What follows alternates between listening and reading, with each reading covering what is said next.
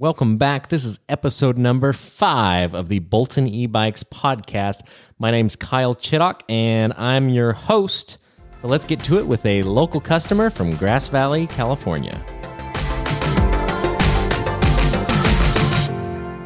All right, so we've got an awesome guest today. We have Sean Huntley from Grass Valley, California. So thank you very much for coming to be on the show, Sean. You're welcome. Thank you. So you have an interesting little folding e-bike, and you've put a lot of miles on it. How long have you had the bike? I don't even remember. I got my Qualisports Volador about the first week of July, and I had reservations about getting a bike. I had gotten in a pretty bad bike accident when I was in Phoenix about 20 years ago, and it dislocated both my shoulders. I got a pretty bad concussion out of it. And the driver was driving on a expired license, and it wasn't even the person that owned the car. So it just became this mess that the insurance companies never really took care of. And part of that was my insurance costs. We couldn't afford physical therapy at the time, so I never got it. I managed to survive that and get bikes later on, but I was never able to really successfully stay on a bike, like on a religious basis, until I got this bike. And the reason why I got the Qualisports is because I needed something that I could easily transport, not necessarily ride. And so I take a lot of family trips, and some of those are like to the East Coast, to Connecticut. Sometimes I'm going up to Seattle. Sometimes I'm going down to the Monterey area.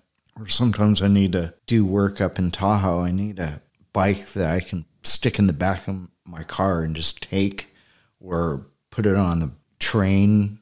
So that's what I decided I would get. And the result of that was by New Year's, I had traveled over 2,000 miles on my bike. That's riding in inclement weather. So that was another concern I had was this bike going to burn up on me because I was riding, I'll probably never ride in the snow with it. It's just a tiny little bike. I don't think that it's got the tire traction for... yeah, definitely not made for snow and things. Ice. Yeah. But you went from having certainly bike riding experience in the past. Yeah. When I was in Phoenix, I rode with traffic. I was doing 30 to 60 miles a day on my just regular bicycle. It was a Peugeot touring bike, probably circa 1970 something. And I had put a Suntour crankshaft and derailleur set on it. I had hand-built Mavic rims, and I had a $250 seat on it. It was done. Yeah, after that accident, because I literally flipped over the car and my backpack came down. That's where all my problems happened. Right. So basically you went from riding a whole bunch on a regular bike, got in an accident, and then you stopped riding for quite a few years. Yeah. I mean, I had bikes in between there. Like after Phoenix, I went up to Alaska and worked for a summer up there. I had a bike up there that I rode. Unfortunately, even the sealed bearing crankshaft was no guarantee that I wouldn't pop bearings on a glacier silt packed road, which is what you get in the Cordova, Alaska area. Right. Because there's like 17 glaciers in 100-mile, kind of like a 40-degree window. There's a road that leads from Cordova out to what they call the $1 Million Ridge, and you pass 17 glaciers on that road. That sounds cold. I don't think I want to ride that. They have their own microsystem. And you're far enough south that their winter is not like the winter in Fairbanks. you're a couple of 100 miles from Juneau. You're not that far from Valdez. It's right off of Prince William Sound. Wildlife there, like the bears, they don't hibernate. They kind of forage all year round. So they're big, but they're not angry bears or something that happened in springtime after they come out of hibernation. And I won't go into the details. Well, we are in Grass Valley right now.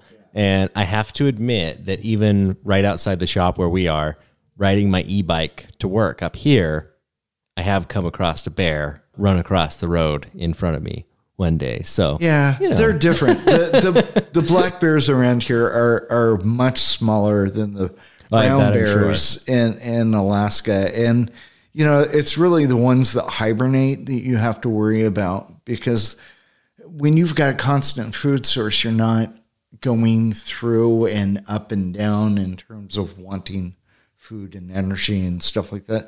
They're more congenial. I'm not saying that they won't tear up your car if you run into them, but, you know, I got to see how big a paw print is. Yeah, they're pretty big. So you've been doing a fair amount of traveling around. You mentioned it, visiting family or different things. Yeah. Where have you taken your little electric folding bike so far? Up to South Lake Tahoe twice, to Sacramento 4 times, up to Seattle on the train. And that sounded like it was a pretty big adventure, that one. That sounded like fun. It was. That was for Thanksgiving, and I rode every single day that I was up there except for the day that I came back. And, of course, it was Seattle, so was it raining then? It was cold. Cold. It was like they expected it to snow, and it just didn't. Gotcha. It was that cold. It was cold and probably a little bit damp and wet, and maybe not, in my opinion, the most fun bike riding weather. But if you're dressed for it, then any weather can be bike riding weather, in theory. But you certainly have ridden that bike in the rain, it sounds like. Yes, I have. Probably grateful for those fenders that are on there. Yeah. I've also ridden it to the point where I had no battery for pedal assist, and I was just had the computer on for the odometer. Uh-huh. That was a 40-mile trip, and 8 miles of that was just me pedaling along. Yeah. So you've got the Qualisports folding bike. It's a 36-volt, 7-point-something amp-hour battery. Yeah. It's relatively small as far as e-bike batteries go, but it makes the bike very portable, very light. I bet a lot of people are curious about, they're probably thinking, oh, that battery's so small, you're only going to get 10 miles. But how far do you normally go on a ride? Well, okay, so in a day, I might take 3 rides, 2 rides, or 1 ride. I mean, it's, some days I don't ride at all. I've got, you know, I'm a normal person. I've got lawns to mow. I got to hang out with my dad. Yeah. I'm typical for taking about a 10 to 15 mile bike ride in the morning, coming back and charging up the bike and just doing my errands like in the afternoon. So that could mean that I'm going to the store, or it could mean that I'm driving, riding all the way over to Grass Valley and then going over to Nevada City. In a day, I could ride anywhere from 15 to 20 or 30 miles. Okay. Sometimes I pull the bike off of being charged completely because I've got to get home, or yeah, you got somewhere to go, and you got somewhere to go. All right, it's got enough of a charge. Yeah, I feel like some people think about e-bikes as in like, oh, you ride it till the battery's dead, then you charge it till it's full again, then you go ride it till it's dead another day. But you do more of a, oh, I'll charge it a little bit and then go ride some more, and you're kind of using it on and off on occasion. More likely to charge it as completely as I can, as opposed to just going into, you know, charging it as much as I have to. Mm-hmm. I try to plan my, wherever my business is going to be. If I know I'm going to charge up there, I'm more likely to do as much of my business so that I can get a full charge off of it. Do you bring your charger with you everywhere you go? Yes, I do. For a while, I didn't, because I had an experience where I don't think I attached the box charger correctly, and it fell off of whatever surface it was on, and it cracked the housing. Uh-oh. Well, that was a long time ago. So I quickly got that fixed, and, you know, I don't do that anymore. I have a bagging system now where I take a couple of plastic bags and I just have the charger sitting on the seat, and I pull the whole bag over, and it doesn't cause it to fall or anything like that. It kind of protects the whole thing. It charges, it's underneath the knee, but it gets water. So if I got a plastic bag over it, it's not getting any water whatsoever. Now, question for you, just thinking of things and how people are using e-bikes and people they run across. When you take your charger places with you, yeah, have you stopped at local businesses and found places to plug your bike in on occasion? Yes, roundabout? I have. And are people... You just ask, hey, can I plug my bike in? And what do people say? Yeah, most of the time, they're pretty cool about it. I've only had a couple times when I got the evil eye and said, get the f out. And yeah, I actually had some guy, like, cuss me out. Oh, well, that's it was sad. No, actually, I had to laugh. I really did. I mean, I just thought the whole thing was hilarious because I was in Sacramento, and there were this couple were asking me about my bike and everything, and we were both going into the same spot, right? So it was like a tap house or something like that down in the Roseville area. I'm not going to mention the guy's name or, okay, or the business. Whatever business you are, you're safe. Yeah, yeah. So anyway, I go in there, and I was like, hey, I see you got outlets in the front. I just want to charge up my bike a little. And I was going to come in and order some food and beer and stuff like that. And he goes, absolutely not. No, get out. Those outlets are for us. And I'm like, are you the manager? He goes, yeah. And I was like, okay, I'll just never come back. You know, it's funny because e-bikes only take a standard 110 outlet. I know. They take hardly any power. I mean, to charge up your bike probably costs 5 cents, yeah, if that. So I feel like for a business, they should be like, oh, you're going to come in and spend money? Feel free to plug your bike in outside. And I've definitely had some thoughts on that in the past about how do we get more e-bike, bicycle-friendly stores and locations to go to? I think around here, we've got such a mix in terms of type of people that live in the Grass Valley, Nevada City area. There's a lot of hippies. There's a lot of retired folk that are Republicans. So you've got this dichotomy going very on. Diverse, right? Yeah, very diverse. Okay, but throughout that, people have learned how to find kind of, I guess you want to say, release.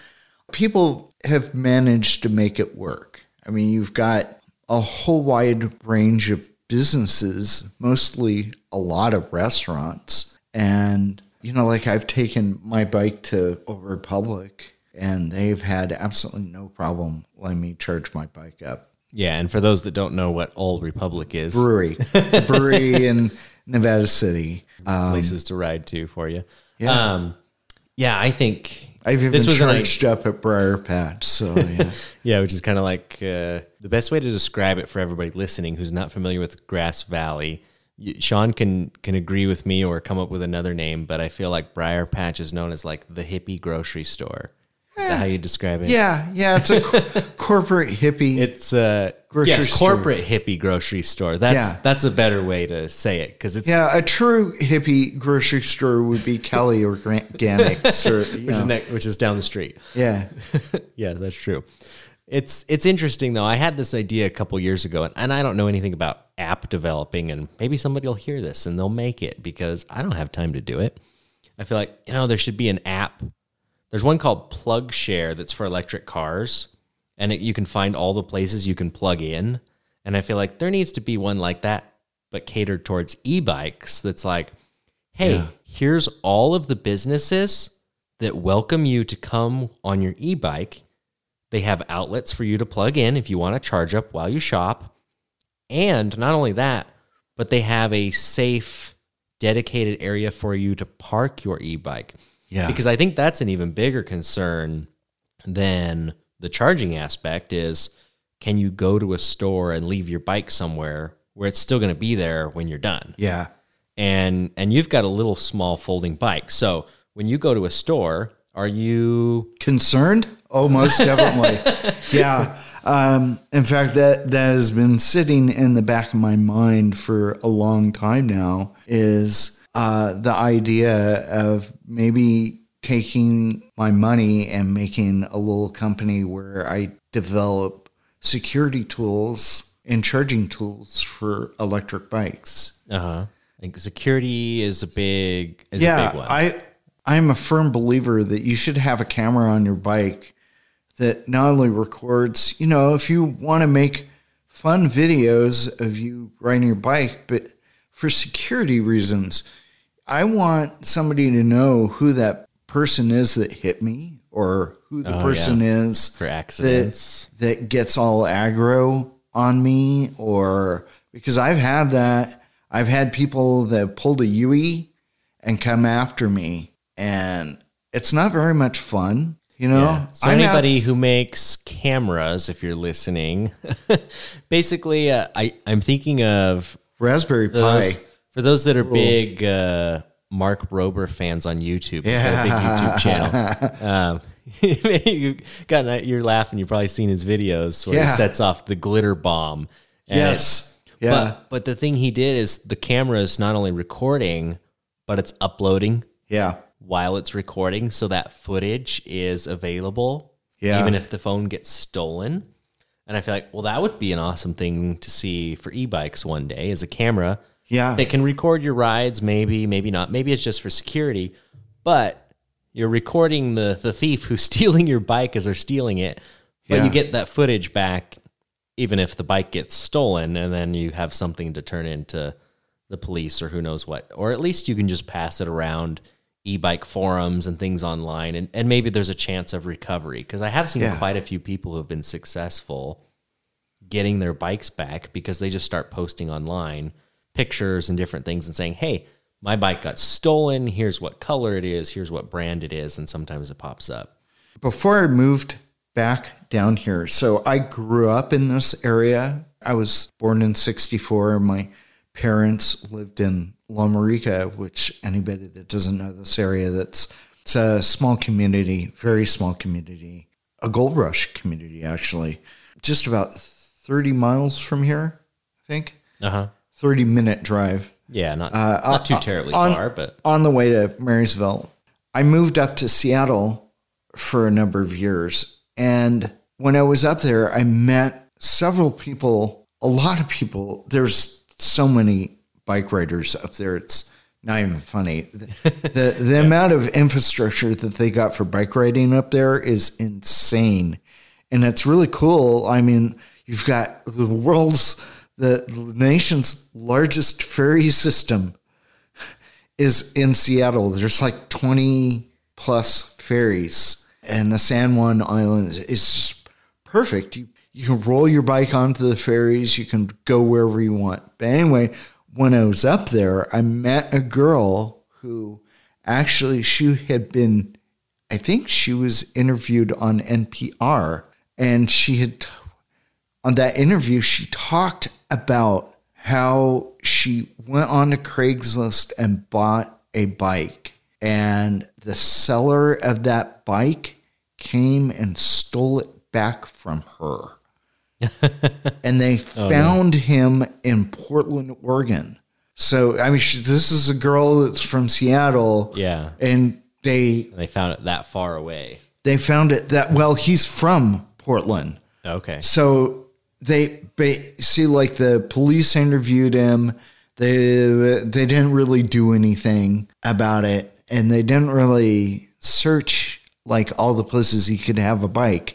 And it took like all these other people doing all this work, essentially doing the police's work for them, and to find it. But she eventually got her bike back. But the amount of money that she had to spend for that. It's really unfortunate. You know, people think it's just a bike, and it isn't. It really isn't just a bike because it's your mode of transportation. If you're a heavy bike rider and somebody steals that bike, you can't believe the amount of disruption that has in a person's life. I'm talking generally speaking. You know, there's obviously going to be people out there that have, oh, well, my bike got stolen. Call an Uber, go home, get the car, Yeah, that but I think you're right. Most people will be somewhat devastated. Like, well, you feel a little bit violated. Yeah. Somebody took your thing, your bike, whatever it is. But then it's like, well, that was my bike. I had it set up the way I wanted it. Because usually people customize things slightly. Oh, yeah. And then it's like, oh, well, now do I go spend money and buy another one and try and replace it? And electric bikes obviously aren't cheap. No. It's a decent investment. Most people are expecting they're going to have it for quite a few years.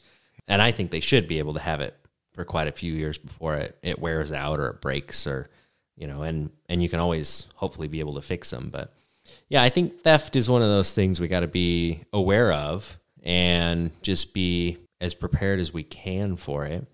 So when you go to a store now, do you lock it up? Do you take it inside with you? No, I have a Kryptonite U-lock for it. Okay. And then I've got a cable lock that's lost somewhere inside my office right now. But you have it somewhere. Yeah, but you have something and you lock it up. And, yeah, I do. And I assume you probably just try not to leave it out of your sight for too long. Right. Which is kind of the best practice. I may be a little bit different than average because I don't carry a lock when I ride my bike. You Philistine.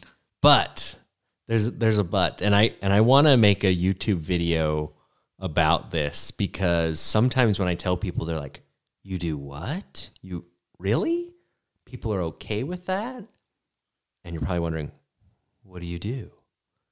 And I don't worry about bike theft at all because I just don't leave the bike out of my sight.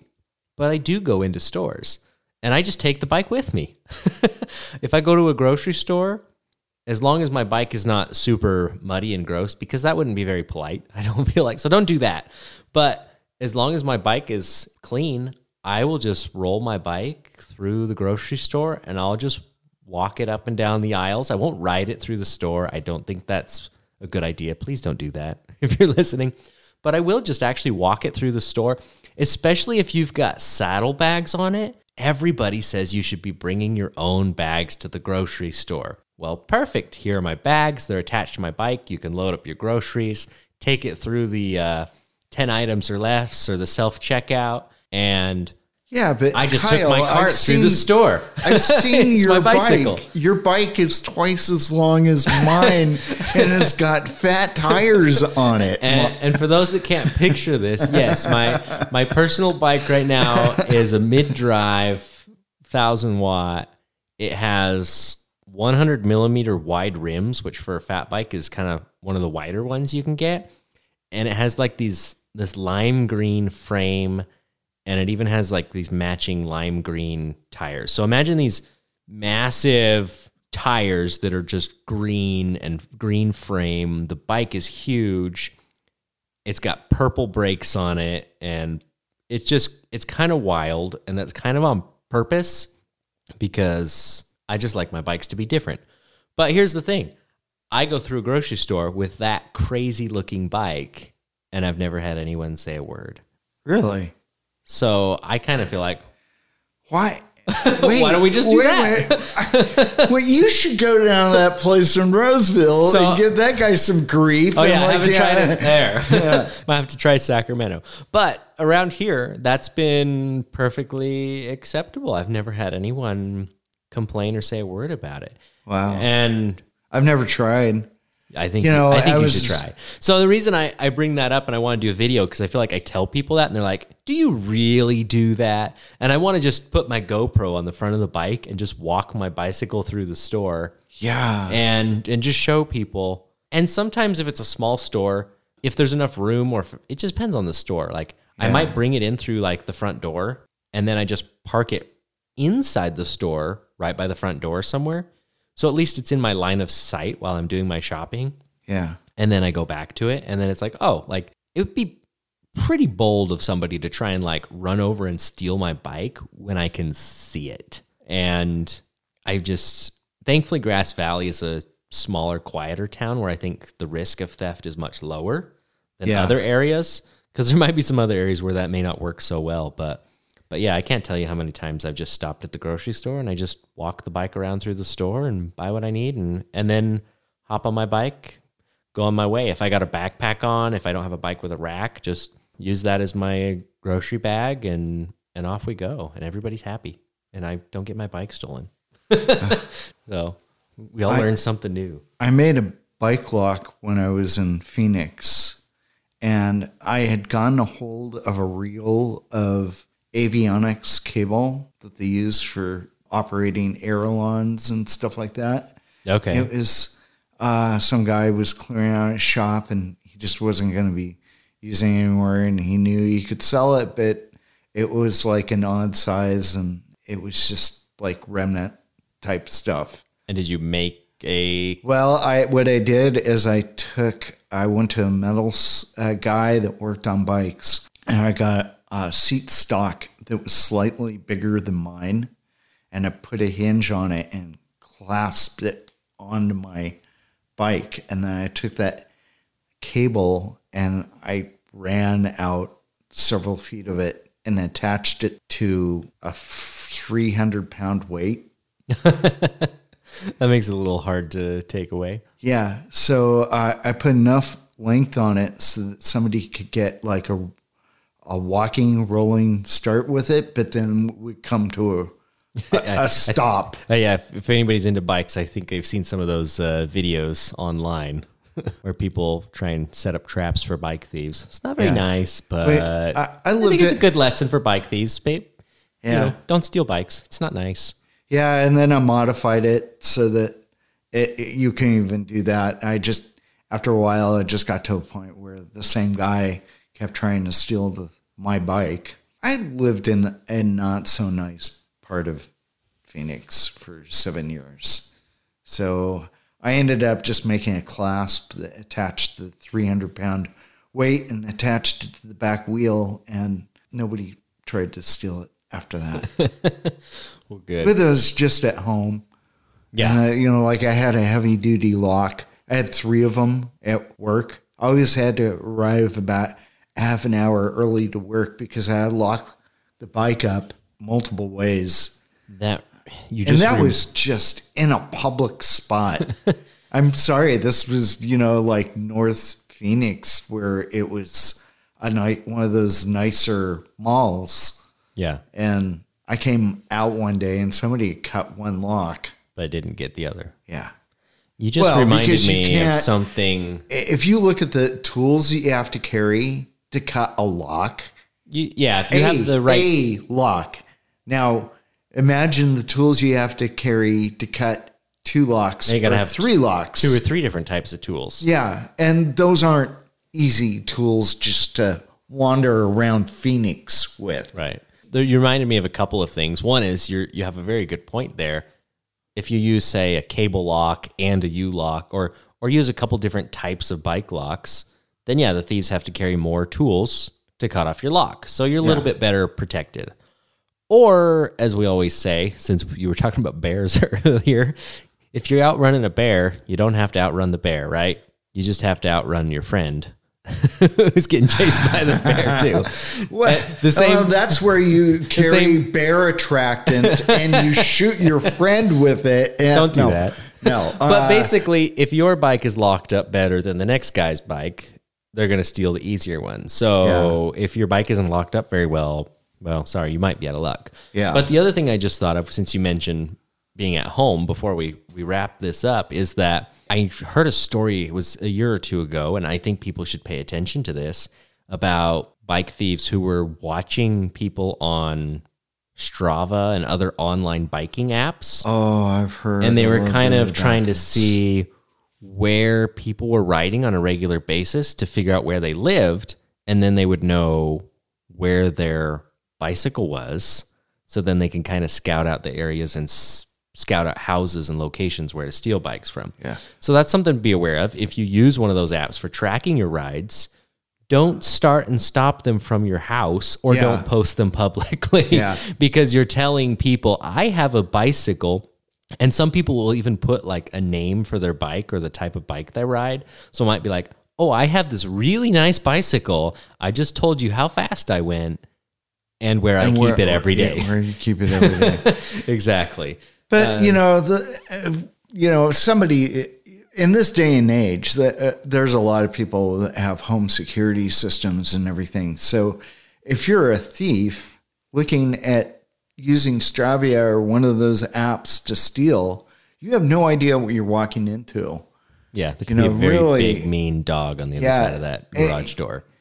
You know, you could be walking into a situation where you might finally come face to face with law enforcement or something like that, because you could have. That's a great idea. Let's get law enforcement on e-bikes and get them to post their Strava rides every day. Yeah. So they hopefully, I think people don't worry too much about the theft part of things, and they just get out on their bikes and have fun. I feel like, there's a risk of that, but when it comes down to it, is it worth not getting an e-bike and riding? No, you want to protect your bike in such a way that you can still enjoy it and keep it safe. Thanks again for listening to the Bolton E-Bikes podcast. That was episode number 5 with Sean Huntley from Grass Valley, California. Now, if you want to learn more about e-bikes in particular, please make sure to go to my website, boltonebikes.com. Now, if you just want to get notified when new podcast episodes come out, make sure to go to ebikepodcast.com. Once again, that's ebikepodcast.com. If you do, you will also get an email that shows you how to enter to win your own free electric bike. So make sure to do that, please, ebikepodcast.com. Thanks again for listening, and I will see you again soon.